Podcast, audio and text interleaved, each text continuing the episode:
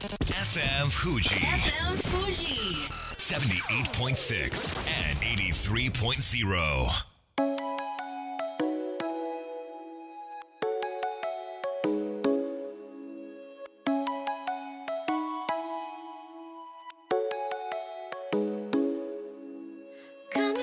月曜夜のひとときいかがお過ごしでしょうか？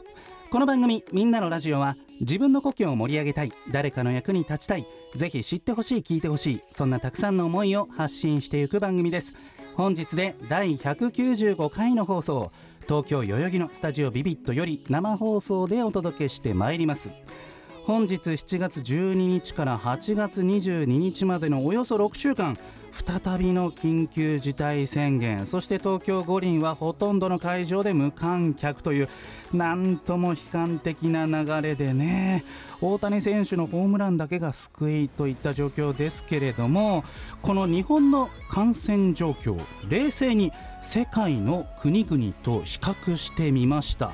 NHK の新型コロナウイルス特設サイトによりますと7月11日昨日の新規感染者数1日だけの感染者数ですけれどもアメリカ6164人のワクチン接種が完了した割合国全体の割合は47.53%ブラジル1日の感染者数2万937人の14.07%ロシア2万4544人の12.95%そしてイギリスは3万1352人の50.88%こんな状態の中でウィンブルトンそしてユーロ2021が行われたのかと日本人の感覚だと思いますけれども、えー、特にロックダウなどは行われていません。フランス4256人の36.1%ドイツ568人の41.78%韓国は1100人の11.45%中国はこれ本当なんでしょうか？0人の0.51%ということです。そして日本国内の昨日の新規感染者数は2032人のワクチン接種完了率は16.84%ということでワクチン接種完了率がまだまだ低い割には新規感染者数世界と比較して決して多いとは言えないようにも思いますがあなたはどう感じますか？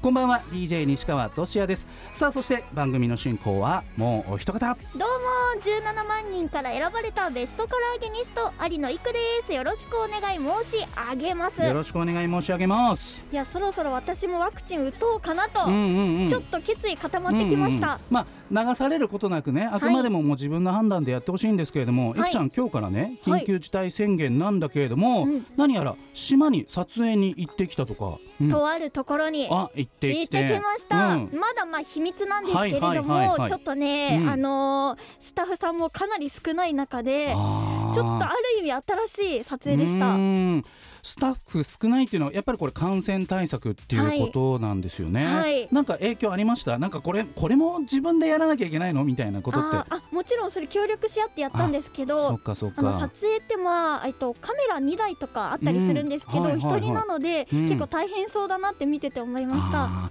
まあテレビとかねラジオとかもいろんな現場もちろんその音楽の現場でもたくさんの影響が出ているわけですけれどもまあこれ4回目ではあるんですけれどもなんとかねこの状況を乗り越えて明るい未来を想像したいなと思いますさあ本日もみんなのラジオ元気よくスタートです FM Fuji FM Fuji. 78.6 and 83.0.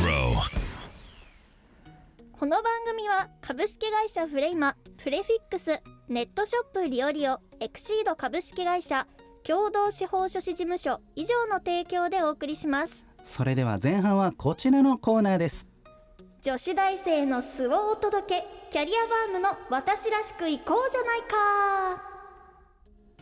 このコーナーでは東京家政学院大学キャリアバームのメンバーが女子大生の取り巻く環境や心境を正直に話していきます。はいそれでは今回のキャリアバームメンバーご紹介させていただきます。東京家政学院大学4年生トミーさんですよろしくお願いします。よろしくお願いします。よろしくお願いします。えー、では自己紹介そしてキャリアバームの紹介を改めてお願いします。はい、東京家政学院大学キャリアバーム4年のトミーです。はい。とキャリアバームっていうのは、こう人とのつながりを大切にしながらキャリアについてそれぞれが考えていこうよっていう活動をしています。はい。まあキャリアということでトミーさん自身はねもう就職活動ははい。無事決まったんですよね、決まりましたね。いやこれは本当にもう安心というか。はい。この夏どうやって過ごそうかなとか考えてることありますか？そうですね。学生最後になるので、うんうんうん。友達とたくさん会いたいなと思ってるんですけど、うん。まあ、旅行は控えつつ、うん。たくさんの人に会いたいなって思ってます。そうですね。せっかくね大学4年生の夏ってうん。たくさん思い出作りたい時期ですからね、はい。うまくやってほしいなって思うわけですけれども。さあ今日はどんなテーマでいきましょうか？はい。今日は女子大生のモヤモヤと解決法についていきたいと思います女子大生のモヤモヤ。ほ気になりますね、うはい。なんか最近モヤモヤしたことってありますか？はい。あの最近占いの本を買ったんですね、うん。ゲッターズ飯田さんの本なんですけど。著名な方ですね、もうすいごい当たるって言われてるじゃないですか、はい。なんでもうちょっと期待して買ってみて。そしたらはいはい。はい今年の私の運勢がはい。すごい良かったんですね。あおおよかった。買った甲斐がありましたね、た、うん。今年1年頑張れるあと半年と思ってたのもつかの間、つかの間。この2022年3年っていう風にはい。もうどん底まで運勢が下がってえいくよっていううのが書かれていて、うん。え待って。みたいなあれいい運勢なのに来年から社会人1年目から大丈夫か？って思って すごい不安になりました。めっちゃ当たるだけに不安ですね、えそれって仕事運がとか金運がとか人間関係がとかそう具体的なことが書かれてないんですか？まあもう全体的なその運勢でその1日ごとに細かくこの日はこれに気をつけましょうみたいなの書いてあるんですけそど細かく書いてあって2022年と23年が絶望的だと、はい絶望的ですね。ちょっと距離を置きたいですね。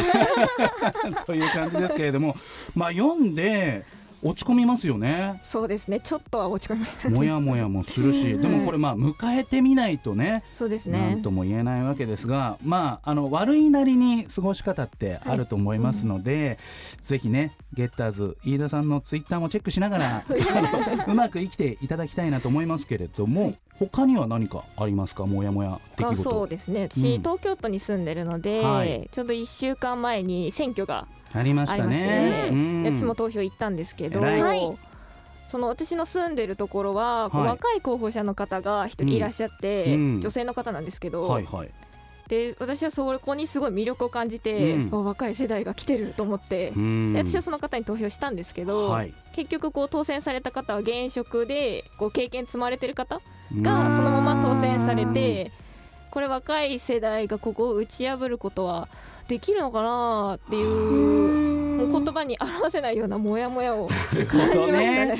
うんうん。若い声がその政治家を通してね、うん。政治に反映されるわけですからやっぱり政治家も若い方がうん。若い世代の声をねより聞きやすいのかなと思うんですけれどもいくちゃんどう思いますか？このあたりは。まず言ったことが偉いです。ああそうね、はいその一票大事。そうですよね。確かに若い人が若い人に入れることによってねまた当選する確率も上がってくると思うんでね次回もぜひ足を運んでいただいて、はい、あの自分の意思をね表明していただければと思うんですけれども就職活動もう終わっていますけれども、はい。その経験した中でやっぱモヤモヤしたり、はい。しんどかったなって振り返って感じることありますか？そうですね。これはこの就職活動経験した人ならみんなわかると思うんですけど、うん。やっぱり不採用通知が。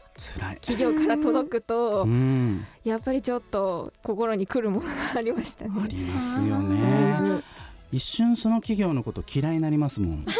そう私だけですか？不買運動自分の中でねもう買こったりわないでしますけれども、まあそれがねやっぱりその落ち続けると、うんなんか自信どんどんなくなっちゃいますよね。そうですね私もそんなに社数受けなかったので、そうんはいはいの通知を実際いただいたのは2社だけなんですけどっかそっか。それでも結構ダメージ食らったので、就活生みんな偉いって思いました。いや本当に、まあ私事ですけれども就職氷河期世代と呼ばれる世代なので。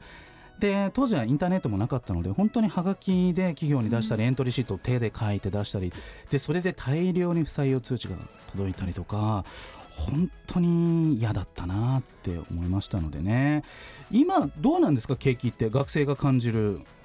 うーんその私がこれから就職する業界はうん。割とコロナ禍でも安定してる業界なんですけそうど、かそうか。やっぱり行きたかった業界がうん。ちょっとダメになっちゃったっていうことかは結構大変そうですねやっぱり。十分ありえるわけですもんもん。ねその航空業界とかうん。飲食業界とかなかなか採用が難しい状況なのかななんて思ったりしますけれども何かそうもやもやした時の対処法って自分なりにあったりするんですか、私はあの吹奏楽の曲をイヤホンでガンガンで聴くっていうのをやってますすね。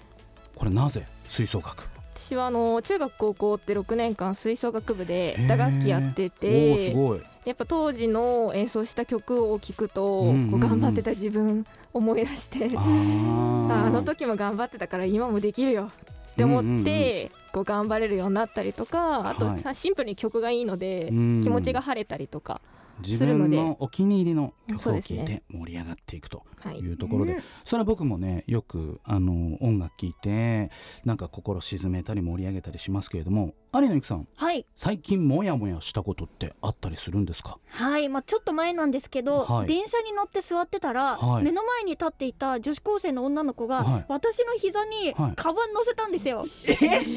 どうどうな物置にされてしまった。そうです。はあはあはで、まあ、いいんいいんですけどよくねえだろ。えでも言いづらくないですか？いや言いやすいんじゃちょっと待って私テーブルじゃない椅子じゃないっていきなり初対面でうん。言えなくて、はいはい。ちょっと若干もやもやししました。え何分ぐらいそれは椅子として置かれてしまったんですか？そのカバン。分？私のが長く乗ってたんですけあどー。その女子高生さんはうん34、駅くらいですかね。多分もやもやっていう帰り道。かもはや怒りに変わりそうなね感じですけれどもそうですか、はい。その対処法はひたすら我慢したと、はい、あとはちょっとネタにするっていう。ネタにするっていうね、ところでそうですか。うーん私もやもやしたことまああんまないかなと思うんですけどでも、あの子育て中で、はい。ベビーカーで移動することがほとんどなんですけれども、やっぱりね健常者の方がエレベーターに率先して乗る姿とか、でその人たちが先に行って自分ベビーカーでまた上に登って降りてくるのを待たなきゃいけないっていうのがなんかなって。でその駅のメトロとか都営って1台しかないんですよ。デパートとかと違って。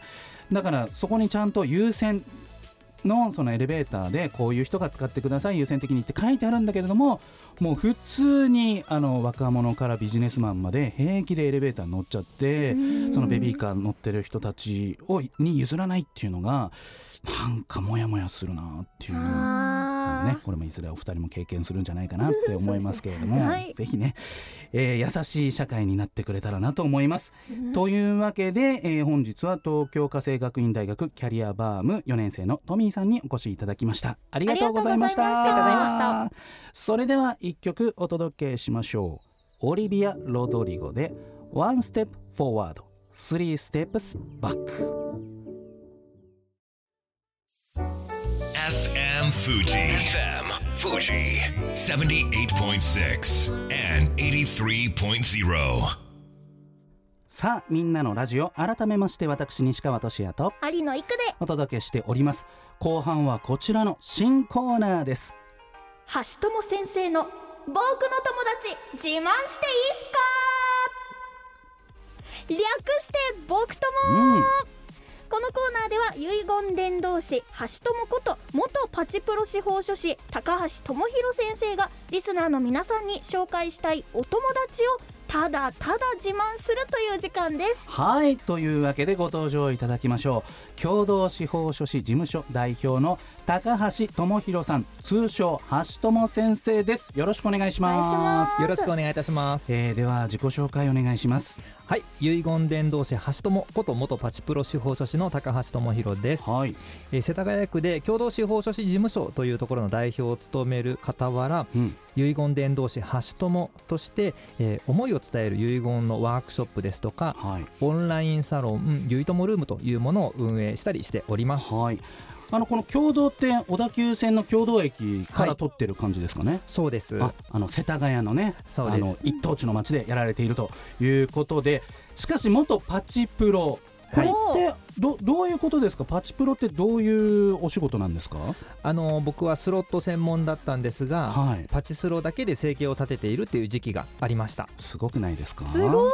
で今ねこうやってシャツびっちり着てね、はい。真面目にやってらっしゃる橋友先生ですけれども、はい。これどれぐらい食べれたんですか？パチスロで。期間としてははい。半年ぐらいですね。半年ぐらい。はい。でもその後からあれあれってなってきて。はい、あのスロットである時から食べれなくなっちゃって、ははいい。で友人の勧めで司法書士の勉強を始めたっていうのが二十歳の頃の話です。めっちゃ極端じゃないですか その友人もすごいからね司法書士って、司法書士って私法学部ですから分かるんですけど難しいんですよ結構受からないですよね受からない3%ですからね。全然受からない試験なんですね、はい先生は何年越しで合格したんですか？で4年かかりました。4年かかったつまり3回落ちてそうです。4度目の正直とはい。いうところでこれ4年頑張れたモチベーションってどんなところから、合格したらうん、パチスロの遠征旅行に行こうって決めていたんです。ちゃんと楽しみを作っていたはいというところなんですね、はい。さあ遺言伝道師改めてどういったことをしているんですか？はい。えー遺言書ってイメージで言うと。はい、あのお年寄りの方がうん。相続の手続きの準備のために書くみたいなイメージってありませんか？ありますよね、はい。うん。で僕は遺言書の捉え方ちょっと違っていて思いを伝えるためのツールになるって思ってるんですね。うん。だから大切な人に思いを伝えるために遺言書を書く。そうすることでの高齢者だけじゃなくって若い人もどんどん書いていこうよっていうことを広めていきたいと思っております。その思いって不動産は誰々にこの貯金は誰々にとか生々しいその相続の話もあるわけじゃないですか、はい、それが思いってことなんですかね？はい、もちろんそれもそうなんですが、はい。なぜその財産をその人に相続させたいのか、うん。この理由をきちんと書くっていうことですかね。あ理由って書いていいんですね、書いていいんです。は、はいいこの1億円を君にあげるのはこれこれこういう理由だからだみたいな。そうですね。へえ、でそれが死んだ後遺言書が出てきたみたいな感じになっていくわけですか？できればはい。生きている、っていうかもう書いた時にですね、はい。自分の大切な人にこういう遺言書を書いたんだっていうことを伝えてもらいたいし読んであの聞か聞いてもらってほしいんですね。うーん見ちゃっていいわけですね。見ちゃっていいです。見せちゃっていいし、見ちゃっていい。うんだから有野育さんのはい。お父様がはい。書いた遺言書は、はい。お父様が亡くなる前にむしろ書いた時に「いく。こんな感じで作ったけどどう?」ってやっちゃっていいってことですよね先生。そうです。そこでまたコミュニケーションが生まれるっていうかー。それじゃ困るっていうんだったらその時言えるじゃないですか。もらう側の NG が生きているうちだったら出せるよと。はいこの調整ってもしかして大事かもしれないですね。めちゃめちゃ大事ですよ、うーん。うん。実際は司法書士としてその遺言伝道師で活動遺言伝道師として活動する傍らで、まあ、リアルな相続の現場っていうのに立ち会うわけですよね。はいそうです。やっぱ揉めることも多いですか？揉めちゃうことも多いですやっぱり、うーん。けど君にこれお兄ちゃんにこうお姉ちゃんにこうしようと思ってんだっていうことをオープンにするといやもっとこうしようよああしようよっていう家族会議のきっかけにもなるかもしれない。そうですそうです。あーそういったあのなんでしょうね方法というか思いをうん遺言伝道師として多くの皆様に伝えていきたいということで、どうやって発信してますか普段は？普段はですね、はい。あの2つ活動の柱がありまして、はい。1つは思いを伝える遺言書を試しに書いてみようっていうワークショップをやってるんですね。はい、ザ・ラストワードっていうワークショップをやっているのと、はい。あとはもう一つ、えー大切な人に思いを伝えて人生を豊かにしていきましょうっていうオンラインサロンゆいともルームというものをえーやっております。うーん。あの質問なんですけれども、はい。えでも全然貯金ないし不動産もないし書いたところでみたいなはい、思う方もいらっしゃると思うんですけれども、はい。この辺りに関してはどうですか？仮に財産がなくっても、うん大切な人に対する思いっていうものはあると思うんですね。はいはいはいはい自分が、えーもし死んでしまったらっていう時のことを想像して、えー大切な人に何を伝えたいのか自分と向き合ってそれを遺言書にしたためるっていうことは、えーとても価値のあることなんじゃないのかなと思います。確かにあのうん親への手紙って結婚式のあのうん手紙くらいしか普通出さないんじゃないですチャかね。ンスがね、うんなかなかないですよそね。れがなかったらもう伝える機会ないですうんね。うん遺言書でそれを実行しようというのが橋友先生の活動とはいいうことなんですね、そんな先生はもう遺言書は書いてあるんですか？僕も書いてあります。書いてあるんですよ、はい何歳に見えますか？橋友先生えめっちゃ若いですようんね。めちゃめちゃイケメンでキリッとして白髪の一本もないですはい、あ三十歳前後ですか？にわかんないです。いやー嬉しいですね嬉しいですね。はい。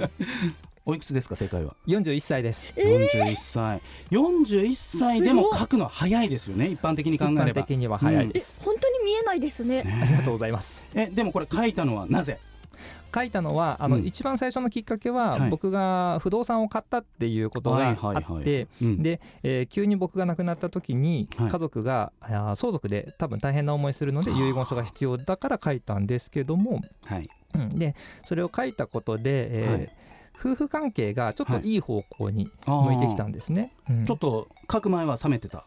ちょっとそういうところがありました。あららららら。はい。でも遺言書きっかけで盛り返せるんですね。そうですね。はい。じゃあこれあれですね。夫婦関係がちょっとあれれっていう方は遺言書をきっかけにして思いを伝えるっていうのもありかもしれないですね。ありですね。なるほどわかはいりました、さああっという間に時間が来てしまいました。最後にリスナーの皆さんにメッセージをお願いいたしますはい、えー次回からですね、えー僕のお大切なあの自慢の友達を呼んで皆さんに紹介していきたいと思っております。はい楽しみにしてくだいさい。やこれ楽しみですね、はい。橋友先生の自慢の友達来月からスタートです。というわけで共同司法書士事務所代表、えー通称橋友先生高橋智博さんにお越しいただきました。ありがとうございました。ありがとうございました。それでは素敵な1週間を。また来週この番組は有限会社東音楽器足立センター柴田ホーム会計事務所バランスとグロースコンサルティング株式会社株式会社マインドワークス以上の提供でお送りしました。